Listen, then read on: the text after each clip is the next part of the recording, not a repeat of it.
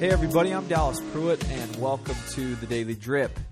Many of you have heard me speak to the importance of mastering your emotions.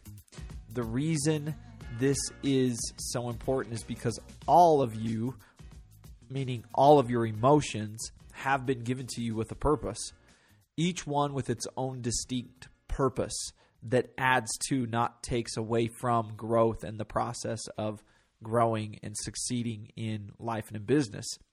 Look, I don't usually read excerpts from books here on the drip, but today I actually want to do just that.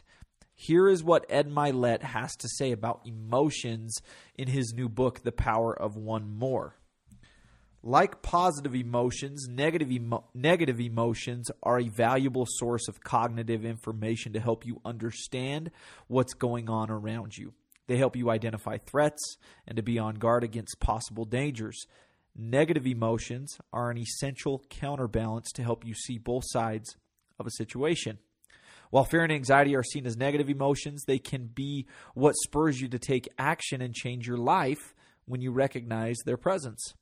If harnessed properly, negative emotions are motivators that help us address and correct behaviors. He continues on and says, Guilt is tied to our moral compass, and when we feel this emotion eternally, internally, we'll punish ourselves because we believe we've done something wrong. Guilt keeps us in check from doing bad things like committing crimes, cheating on our spouse or taxes, or drinking and driving. Similarly, jealousy is sometimes referred to as benign envy.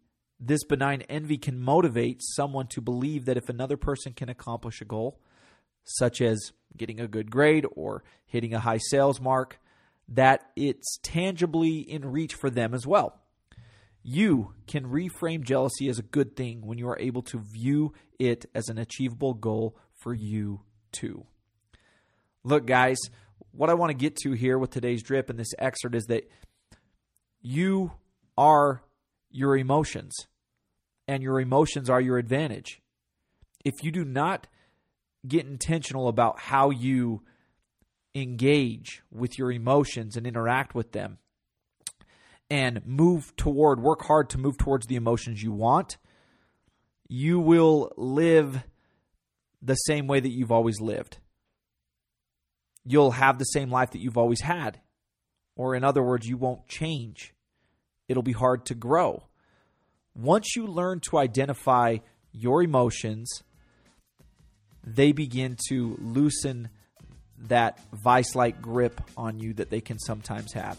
Your awareness means you're gaining control. So, again, the invite today is to raise your level of self awareness. Dedicate yourself to the mastery of your emotions. When you gain control of your emotions, you open up gateways to gain control of so many other aspects, almost all other aspects of your life. Have a great day, everybody, and we will see you guys back here again next time.